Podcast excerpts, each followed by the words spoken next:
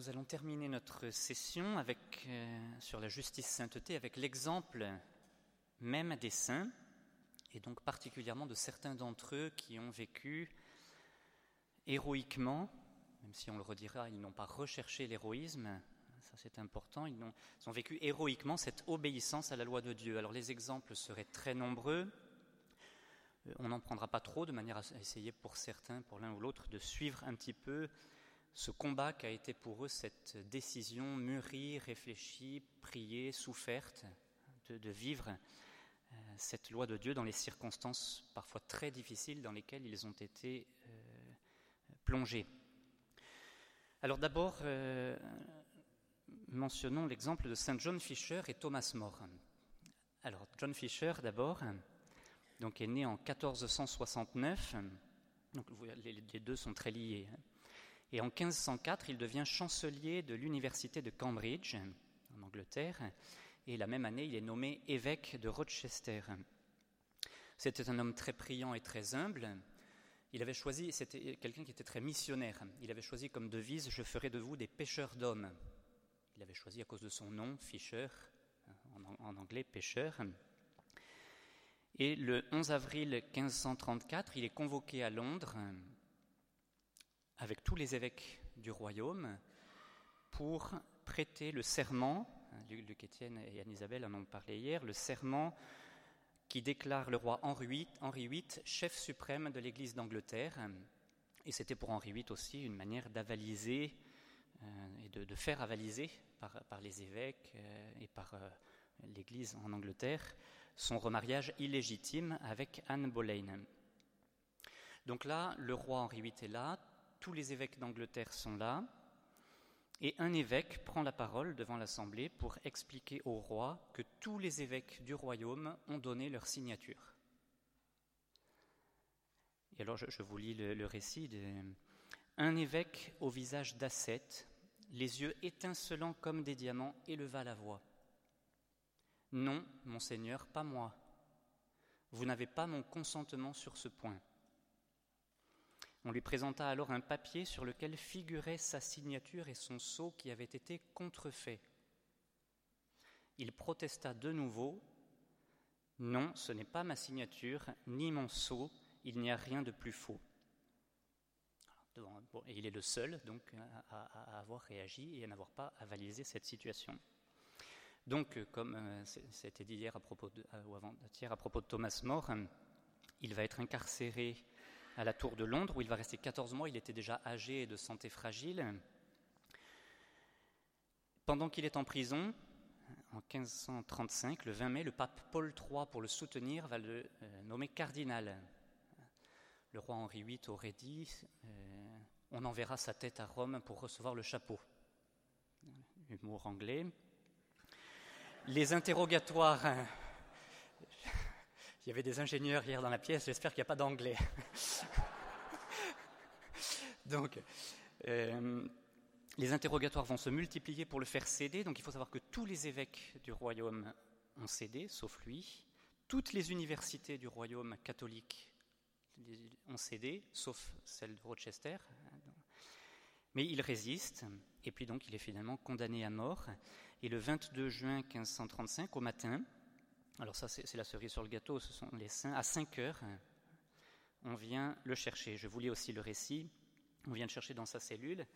Et donc le garde l'informe, Monseigneur, le roi a décidé que ce serait ce matin même. Eh bien, répondit l'évêque, voilà une nouvelle qui ne me surprend guère. Chaque jour, je l'attendais. Et c'est pour quelle heure? Neuf heures, my lord. Et quelle heure est-il donc? Cinq heures viennent de sonner à l'horloge de la tour, my lord. Cinq heures J'ai donc encore une ou deux heures à dormir. Laissez-moi. Encore un mot, my lord. Le désir du roi est que vous ne parliez pas trop longtemps au peuple. Sa grâce sera satisfaite. Et Fischer se rendormit. Et donc, euh, deux heures après, on vient le réveiller à nouveau et les gardes seront surpris de le voir mettre sa plus belle, euh, sa plus belle tenue. Hein, il explique qu'il va à la noce, et donc après une dernière prière hein, sur l'échafaud, brève, où il prie pour le roi, il chante le Te Deum, mais il est décapité. En même temps, donc et pour les mêmes raisons, donc le chancelier Thomas More, dont on, a parlé avant-hier, qui est le saint patron des hommes politiques. Alors cet homme est excessivement attachant, c'est vraiment un saint qui est à, découvrir. Alors, quand euh, le pape Pie XI l'a canonisé, il a dit quel homme complet. Alors c'est quelqu'un qui a été juriste, historien, philosophe, humaniste, théologien, homme politique.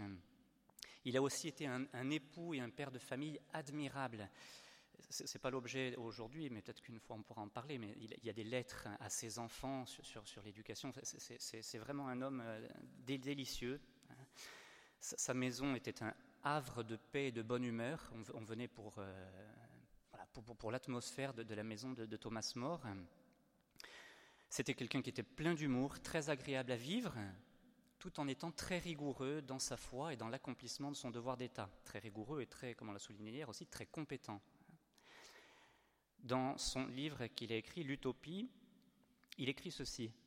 On me reproche de mêler boutade, facéties et joyeux propos aux sujets les plus graves. Avec Horace, j'estime qu'on peut dire la vérité en riant. Sans doute convient-il mieux au laïc que je suis de transmettre sa pensée sur un mode allègre et enjoué, plutôt que sur le mode sérieux et solennel à la façon des prédicateurs. Alors il a occupé cet homme dans sa vie des, fonctions extrêmement variées. Extrêmement variées. Il a été député, il a été conseiller royal, il a été ministre des Finances, il a défendu plusieurs, euh, on appelle ça, confréries de métiers, les tailleurs de Londres, il a été responsable des égouts de Londres. Enfin, c'est quelqu'un qui, a été appelé à des, tas de choses parce, parce qu'on le lui demandait. Au milieu de toutes ces activités, il menait une vie de prière impressionnante. Il priait 3 à 4 heures par jour. Et, il gardait ça. Quand il le pouvait le vendredi, il faisait une journée de retraite.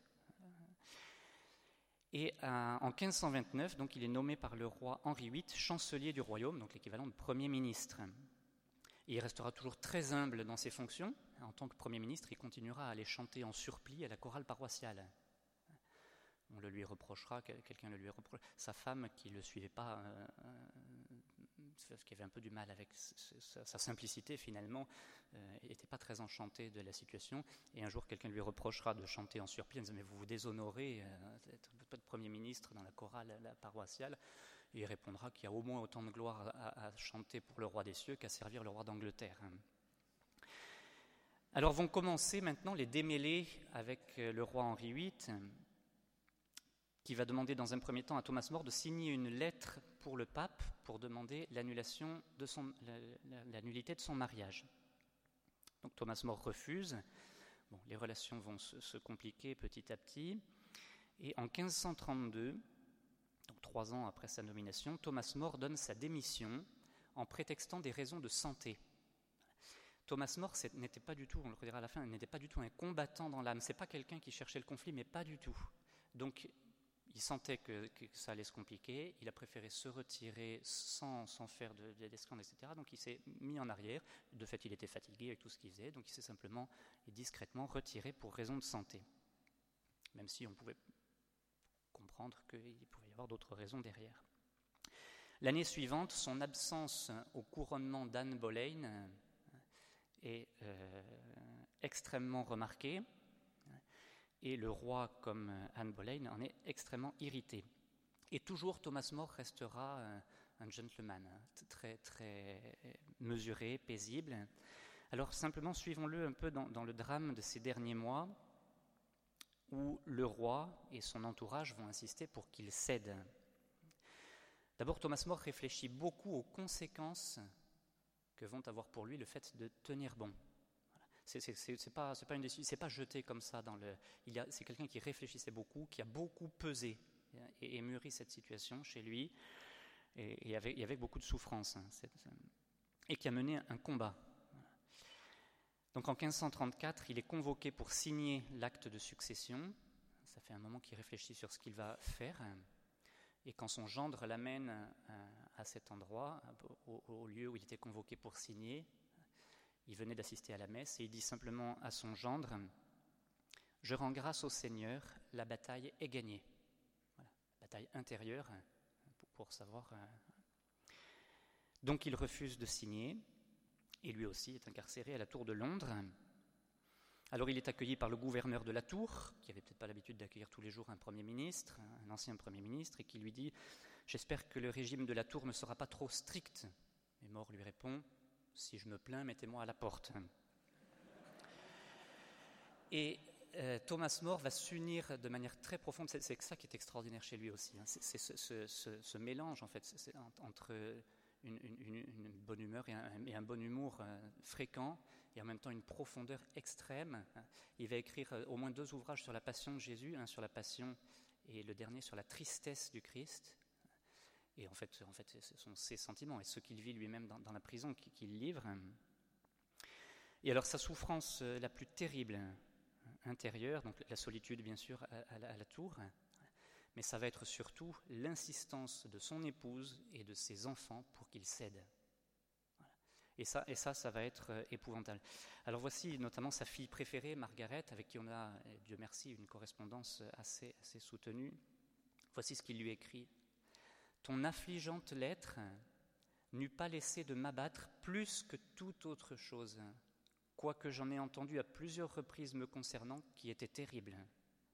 Pour sûr, aucune d'entre elles ne me toucha d'aussi près et ne m'atteignit aussi grièvement que de te voir, mon enfant bien-aimé, mettre en œuvre tant de compassion véhémente pour m'incliner à un parti touchant lequel, de pure nécessité, si je respecte mon âme, je t'ai si souvent donné précise réponse. Et après, il dit se mettre une douleur mortelle, bien plus mortelle que ma propre mort, que de voir mon propre fils, ton mari, donc c'était son gendre, mais il appelait son fils, et toi-même, ma bonne fille et ma bonne épouse, et mes autres enfants et innocents amis, en grande défaveur, et par là en danger de grand mal. Voilà, donc je veux dire, sa, sa grande souffrance intérieure pendant plusieurs mois, donc au mois d'avril et au mois de mai, comme on le dit, aussi toutes les communautés religieuses, j'ai mentionné les évêques et les universités, mais les communautés religieuses aussi ont toutes cédé, hein, euh, pratiquement, sauf les chartreux et quelques chartreux qui ont été euh, aussi euh, décapités. Et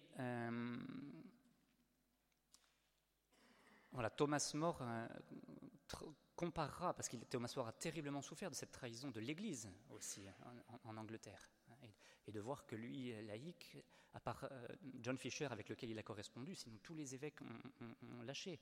Hein. il a des mots assez sévères en parlant de ces évêques qui dorment, tandis que la foi et la vertu courent des risques. Ça a été un abandon, sa famille, l'Église, euh, voilà, un abandon, une solitude terrible. Alors pour le faire céder, parce qu'on a compris comment ça se passait, normalement il n'y avait pas de visite, mais on va autoriser sa fille à venir lui rendre visite en prison.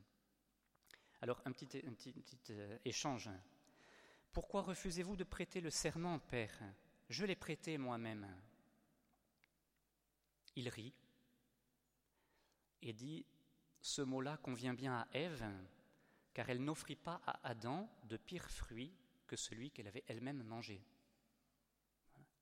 Il est retourné avec humour, mais, sans, rien lâcher. Et en même temps, il est très humain, il ressent une inquiétude terrible, et particulièrement je, dirais, c'est pas du tout quelqu'un d'insensible, au contraire, hein, il est même très sensible. Et il écrit dans, La tristesse du Christ, il écrit Le propre du courage, c'est d'endurer ce qui est pénible, alors que celui de la stupidité, c'est d'être insensible dans l'épreuve. Différence. Le courage, c'est pas de rien ressentir, c'est pas de pas avoir peur, hein. c'est d'y aller quand même. Hein. Et dans son humilité, sa grande peur, c'est de céder parce qu'il sait qu'il est faible et il dit, il écrit, il écrit si, Pierre a renié le jeudi saint, combien plus moi, je serai faible et je peux tout à fait renier euh, aussi le, Christ. Donc j'ai peur de ça et je prie Dieu de m'assister de sa force parce qu'il n'y a qu'avec sa force que je tiendrai bon.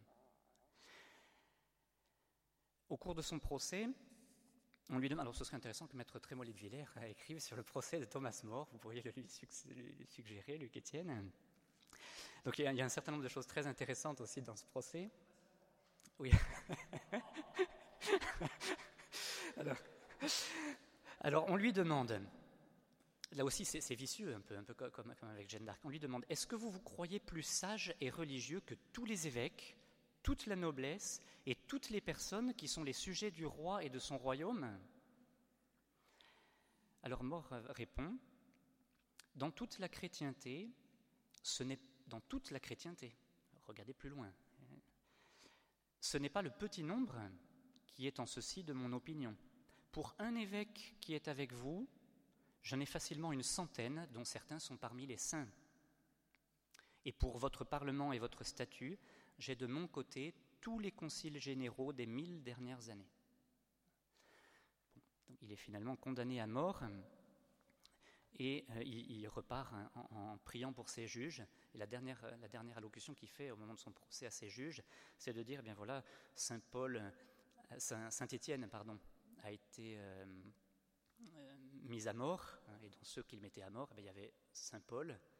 Et bien je vais prier de la même manière pour que vous qui êtes là, vous, puissiez être éclairés et que nous soyons ensemble ensuite dans le ciel, comme le sont aujourd'hui Saint Paul et Saint Étienne. Et puis alors, dernier, dernier déchirement, en sortant pour rejoindre pour la dernière fois la tour, on laisse passer sa fille qui vient pour l'embrasser, qui se jette à son cou avec des, larmes. Thomas More est très ému et il lui dit seulement Meg, c'était le diminutif, garde ton âme forte et ne sois pas angoissée, c'est la volonté de Dieu. Adieu et prie Dieu pour le salut de mon âme. Et donc le 6 juillet, donc une quinzaine de jours après euh, John Fisher, il est conduit à l'échafaud. On connaît un petit peu aussi, hein, vous savez, on lui propose de l'aide pour monter à l'échafaud. Il répond je vous, je, vous, je vous prie, master lieutenant, de m'aider pour monter. Et pour ce qui est de descendre, je me débrouillerai bien tout seul. Et puis, après une ultime prière, le roi lui avait fait demander aussi qu'il ne parle pas longuement. Hein, dans ces cas-là, on demande de, se taire. Et donc, euh, il avait répondu aux gardes en prison, ben, ça me contrarie un peu parce que j'avais prévu de, parler un peu euh, au peuple, mais puisque Sa Majesté le demande, je serai bref. Puisque là, c'est de l'ordre de l'obéissance, ça ne contrevient pas à la loi de Dieu, donc là, je m'en tiendrai aux ordres du roi. Et donc, il dit seulement, et c'est magnifique, là aussi, c'est un peu comme Jeanne d'Arc, je meurs fidèle serviteur du roi et de Dieu premièrement. Donc il réaffirme sa fidélité au roi, mais si elle est contredite par Dieu, c'est Dieu d'abord. Hein. Alors ce qui est très beau chez Thomas More, donc il n'a pas cherché le martyr, on peut dire même qu'il a tout fait pour l'éviter. Il s'est éclipsé pour raison de santé, ce n'était pas un combattant de nature, mais il s'est trouvé dans une situation où il ne pouvait pas, sauf à contrevenir au commandement de Dieu, euh, éviter le combat. Pour ainsi dire, il était un peu condamné soit au reniement, soit à l'héroïsme. Situation très euh, difficile, mais pour lui, la loi de Dieu ne pouvait pas être remise en cause. Et il savait que la grâce de Dieu pouvait lui donner la force de tenir bon dans sa fragilité qu'il connaissait et dont il était conscient. Et donc voilà ce qu'a été l'héroïsme de, Thomas More, qui a été donc, comme on l'a dit hier, déclaré en l'an 2000 par Jean-Paul II, saint patron des hommes politiques. Donc euh, invoquons-le sans relâche. Alors quelques autres exemples, d'abord deux ou trois, euh, un ou deux très rapides. Je mentionne simplement Saint Jean-Baptiste, condamné pour sa fidélité. Il a rappelé à Hérode son devoir d'obéir à la loi de Dieu. Il ne s'est pas réfugié non plus dans le silence, ça aurait été plus confortable. Il s'est pas. Aujourd'hui, on invoque beaucoup la tolérance, donc il aurait pu, euh, comme on dit très facilement aujourd'hui, dire ben, je ne peux pas juger. Ça aurait été plus facile. Il, aurait. Euh, eh bien, il a dit à Hérode, sans, juger le cœur d'Hérode, mais en jugeant son acte, tu n'as pas le droit de prendre la femme de ton frère. Et donc, euh, il, en est mort. Évoquons un tout petit peu Saint Louis, dont on a parlé euh, deux ou trois fois. C'est un modèle d'obéissance à la loi de Dieu dans le gouvernement. Donc, il avait reçu aussi une éducation très stricte de, sa mère, Blanche de Castille. On sait qu'il s'est marié ici à Sens dans une, une année qu'on ne peut pas oublier, 1234, 1, 2, 3, 4, c'est une des rares dates euh, l'histoire de France facile à retenir. Et euh, alors, ce qui est très intéressant chez, chez Saint Louis de, voir, parce que c'est un homme politique aussi, c'est de voir que la fidélité à la loi de Dieu non seulement n'entrave pas son action politique, mais va donner à son action politique un rayonnement dans tous les domaines culturel, intellectuel, théologique, économique, euh, dans le domaine de la justice aussi. Saint Louis donc reçoit à sa table, on le sait, Saint Bonaventure, Saint Thomas d'Aquin, c'est lui qui avec Robert de, Sorbonne va fonder euh, la Sorbonne. Euh, il va suivre l'achèvement de la construction de Notre-Dame.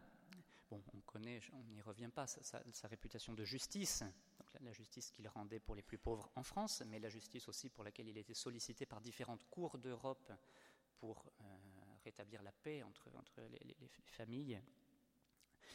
C'est Saint Louis qui va créer l'institution de contrôle des finances, qui est aujourd'hui la Cour des comptes. Et Saint Louis a, fait beaucoup dans le domaine euh, économique.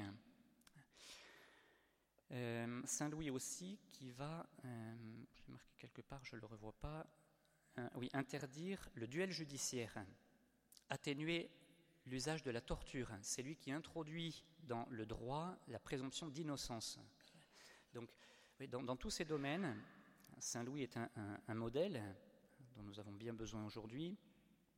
Il savait que son pouvoir était d'abord une responsabilité, c'est-à-dire quelque chose dont il aurait à répondre devant plus grand que lui, à répondre devant Dieu.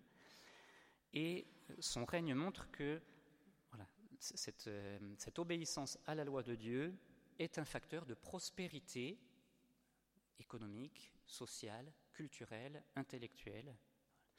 Et donc, il montre que la, vie de Saint Louis montre que la dichotomie aujourd'hui euh, qui est invoquée tout le temps entre la vie privée et la foi qui est du domaine de la vie privée et mon engagement public est une aberration et que euh, sans confusion, la foi euh, mise en œuvre dans, le domaine public et politique par les hommes politiques est un facteur puissant d'une action politique au service de l'homme et du développement d'un pays. On l'a dit, le pape Grégoire IX lui écrira euh, au sujet Ainsi Dieu choisit la France. Puis je mentionne rapidement aussi deux saintes euh, attachantes, mais très brièvement. La bienheureuse Elisabetta Canori Mora, donc après avoir épousé euh, Christophe, un jeune avocat, elle s'est rendue compte qu'il l'a trompé, il s'est endetté en jouant, etc. une vie, une d'épreuve. Eh bien, elle lui est restée fidèle absolument en offrant prière, souffrance pour sa conversion qu'elle va prophétiser mais qu'elle ne verra pas. Et donc c'est après euh, la mort de, cette bienheureuse Élisabeth que euh, son époux se convertira, et qui deviendra prêtre franciscain. Euh, bon, Gianna Molla, on l'a évoqué, donc je, ne m'y arrête pas, hein, Sainte Gianna Molla. Un petit mot sur Mère Teresa, comme magnifique figure aussi de fidélité à la loi de Dieu. En particulier, elle a lutté pour la dignité de l'homme, de tout homme, quelle que soit sa caste, dans un pays où ce système est pourtant à la base des relations sociales. Pour Mère Teresa, la caste était sans importance. Et là aussi, c'est comme elle voyait Dieu en chaque homme, et bien ça faisait voler en éclats ce qui était contraire à la dignité de l'homme et à la loi de Dieu, puisque ça va ensemble. Donc en venant en aide aux Indiens pauvres qui souvent sont des intouchables. Quand elle reçoit le prix Nobel de la paix en 79, elle refuse le banquet qui devait accompagner la cérémonie et elle demande d'envoyer les fonds qui devaient servir pour ça euh, aux pauvres de Calcutta. Et quelqu'un lui a demandé ce jour-là que pouvons-nous faire pour promouvoir la paix dans le monde? Mère Teresa était quelqu'un qui répondait du tac au tac, parfois un peu. Euh. Donc elle lui répond rentrez chez vous et aimez vos familles. Ça, commence par là. Euh, alors dans ce domaine de la, je dirais de la charité au sens très profond du terme, à la fois très profond et très concret, hein, parce que le, mot charité est parfois un peu, un peu plat aujourd'hui, mais très profond et très concret, eh on pourrait mentionner des, tas de saints, le Saint Damien de Vester, qui est allé vivre sur l'île de Molokai, qui était réservé, qui était réservé, qui était euh, comment dire, réservé aux lépreux, et qui savait que forcément ben, il en mourrait là-bas, mais il disait il n'y a personne pour, vivre avec eux. Donc ça aussi, c'est une fidélité absolue à la loi de Dieu, Bon, le bienheureux Frédéric Ozanam, euh, qui a fondé les conférences de Saint-Vincent de Paul. Euh, un peu plus proche de nous, deux bienheureux en Allemagne, les bienheureux Clément Auguste von Galen et Bernard Lichtenberg. Alors, magnifique aussi, ces deux bienheureux. Alors, Clément Auguste von Galen, né en 1878, il est sacré évêque de Münster en 1933. voyez la situation. Sa devise épiscopale, nec laudibus, nec timore, ni, par la louange, ni par les louanges, ni par la crainte. Sous-entendu, rien ne fera plier. Voilà comment il l'explique lui-même. Ni la louange, ni la crainte des hommes ne m'empêcheront de transmettre la vérité révélée, de distinguer entre la justice et l'injustice, les bonnes actions et les mauvaises, ni de donner derniers avis et avertissements chaque fois que cela sera nécessaire. Et donc, au nom de la loi de Dieu, il va condamner très tôt en Allemagne le nazisme et il va prêcher contre le régime dans sa cathédrale. Une petite citation de lui qui peut nous encourager aujourd'hui. Soyons comme l'enclume qui reçoit les coups du marteau mais reste inébranlable. Elle dure d'ailleurs plus longtemps que le marteau. Le 3 août 1941, il prononce un sermon très célèbre dans sa cathédrale, qu'on appellera le sermon de feu, où il reprend un à un les dix commandements. En fait, il part du huitième, 8, 7, 6, 5, et il montre pour chaque commandement comment ils sont bafoués aujourd'hui dans son pays. Il fallait un cran, mais incroyable, pour, pour faire cette. Et bon, vous pouvez le trouver, ça, vaut le coup de le lire, on n'a pas le temps, mais, mais vraiment, il y, a des paragraphes qui peuvent être repris parce qu'il parle de l'euthanasie, qui peuvent être repris euh, au, mot, hein, aujourd'hui au mot près. Alors Monseigneur Von Galen ne se contente pas de prêcher, il va voir les autorités locales, il téléphone au poste de police, à la préfecture pour demander qu'est devenu un tel qui était handicapé, qu'est devenu... Et il le dit dans son homélie, ça. Il dit, avant, la semaine dernière, je suis allé voir le préfet, je lui ai demandé, je pourrais vous citer le nom, etc., telle situation, parce que cette personne qui était handicapée a disparu, on ne sait pas ce qu'elle est devenue. Euh, un jour, on vient l'arrêter chez lui. Alors il dit, permettez-moi de me changer. Et il revient en ornement pour la messe avec la mitre, la crosse, etc. La police s'en va et il n'est pas arrêté. Euh, il les a impressionnés. Et donc l'arrestation n'a pas lieu. Plusieurs fois, Hitler voudra le faire pendre, mais il sera obligé de reculer à cause de la notoriété qu'il a acquise.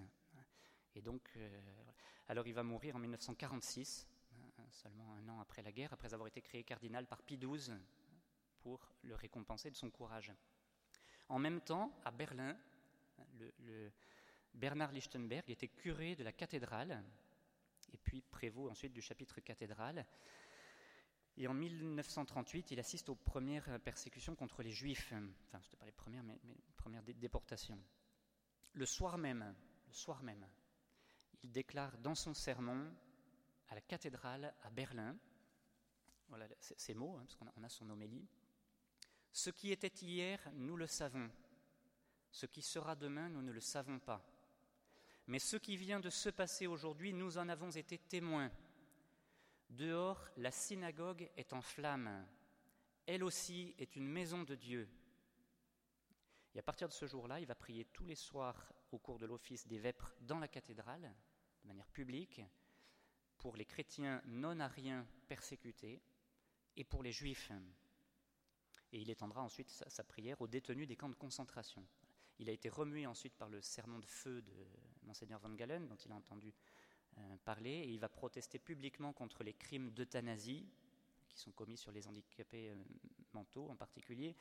Et il dit, sur mon, en, en chair aussi, sur mon âme de prêtre pèse le poids de ce que je sais des crimes commis contre la loi de Dieu et la loi de l'État. Mais même si je ne suis qu'une simple personne, j'exige de vous, Monsieur le Führer des médecins du Reich, en tant qu'homme, en tant que chrétien, en tant que prêtre et en tant qu'allemand, que vous rendiez compte des crimes qui sont commis sous votre autorité ou avec votre approbation, crimes qui provoqueront la vengeance sur le peuple allemand du Seigneur de la vie et de la mort. forcément, lui, il est arrêté au mois d'octobre 41, il a 66 ans, et dans son interrogatoire, il dira Mon seul fureur, c'est le Christ.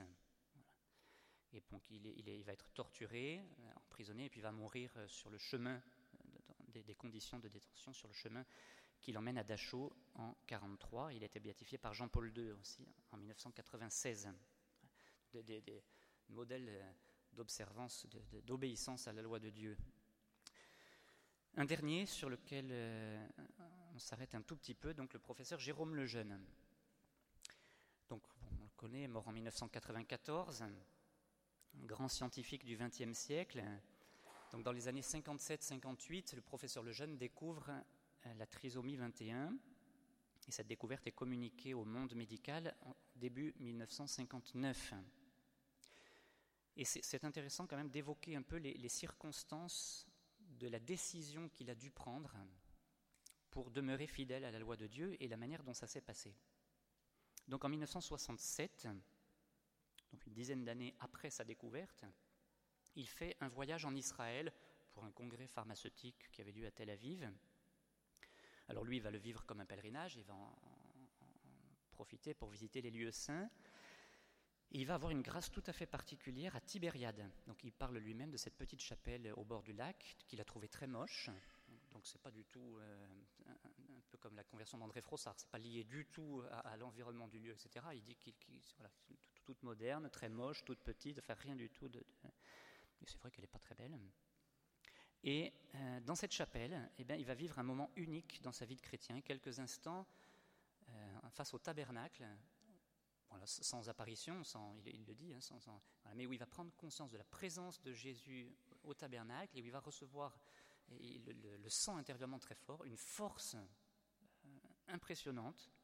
Anne Bernet, donc sa, biographe, dit de ce moment Une force s'est emparée de lui qu'il ne mesure pas encore, dont il ne connaît pas encore l'usage ni la raison pour laquelle elle lui a été accordée.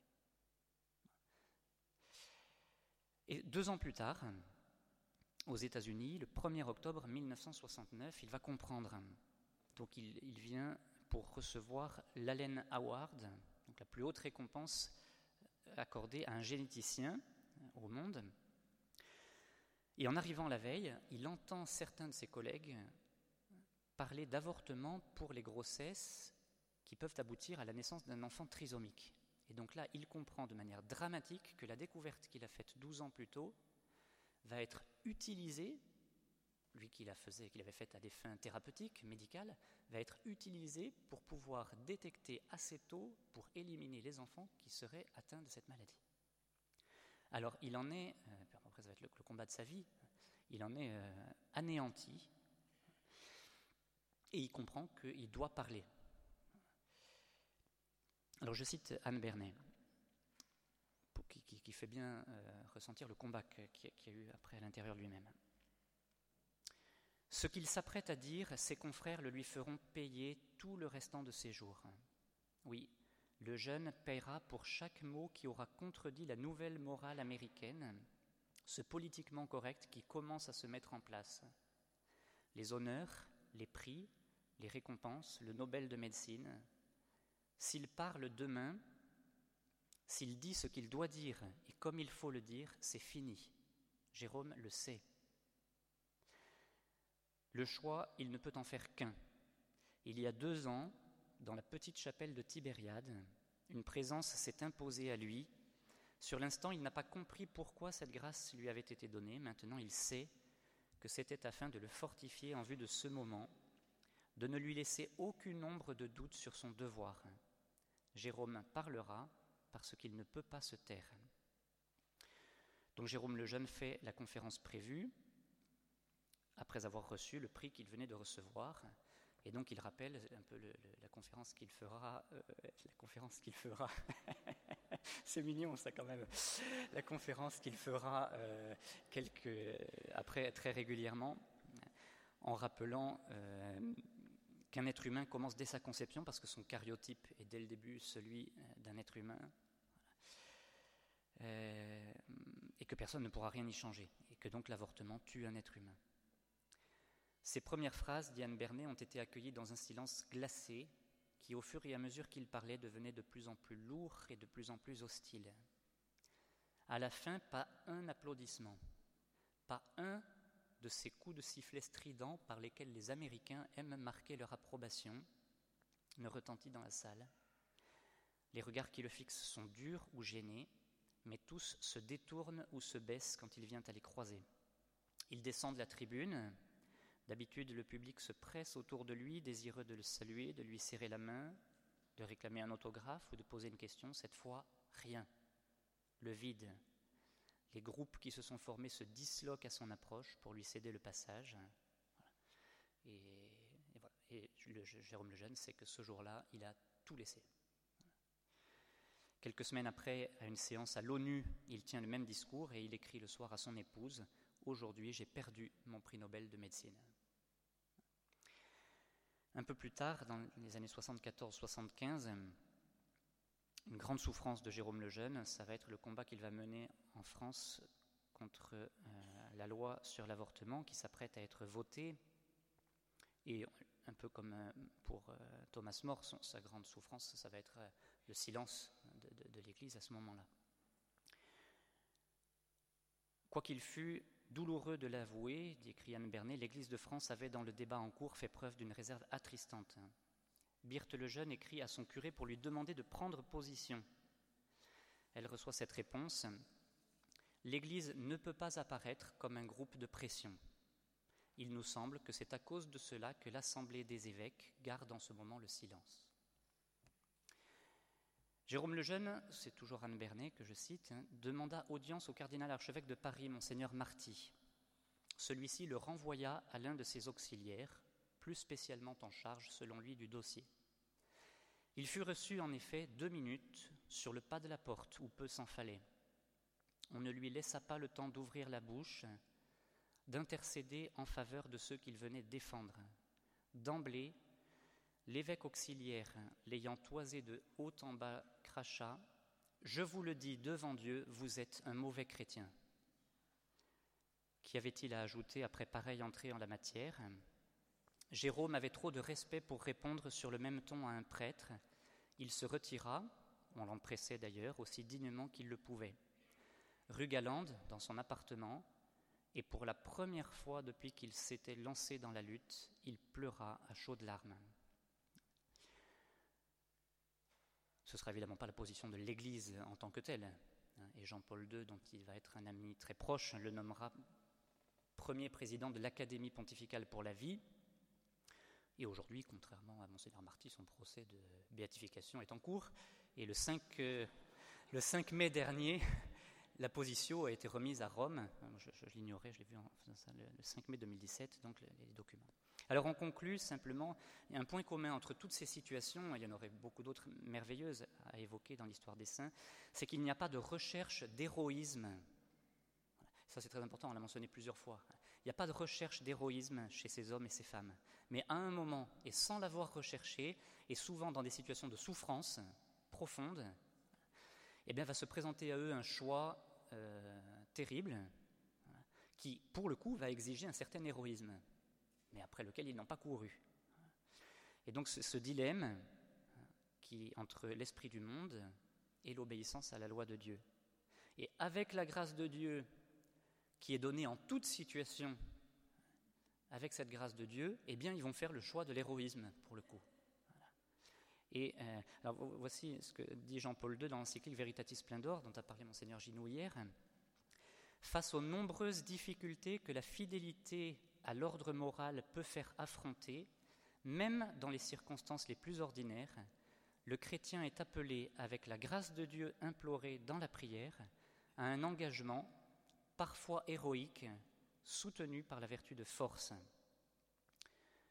Avant-dernière remarque, la fidélité est source de dynamisme et de joie très frappant chez ces saints. Thomas More, Jérôme Lejeune étaient des gens profondément joyeux, qui avaient, qui avaient de l'humour, qui, pas si vous avez entendu des conférences du professeur Lejeune, c'est merveilleux aussi. Donc des, gens très heureux, très heureux, et que Benoît XVI disait la fidélité est source d'un courage créateur, mais en même temps elle est exigeante. Voici ce qu'il dit aussi dans une homélie, euh, Joseph Ratzinger. Le Christ n'est pas ni oui ni non. Il n'est pas un mélange de oui et de non, mais précisément au contraire la séparation de ce qui est indistinctement amalgamé. Le Christ est limpidité, clarté et vérité. Et donc on peut terminer en se confiant à la Vierge Marie. Elle a vécu cette parfaite obéissance à la loi de Dieu. Elle nous y encourage par sa dernière parole dans l'Évangile. Faites tout ce que Jésus vous dira. Et elle est à la fois euh, la Vierge, on invoque dans les litanies, à la fois comme Vierge fidèle et cause de notre joie.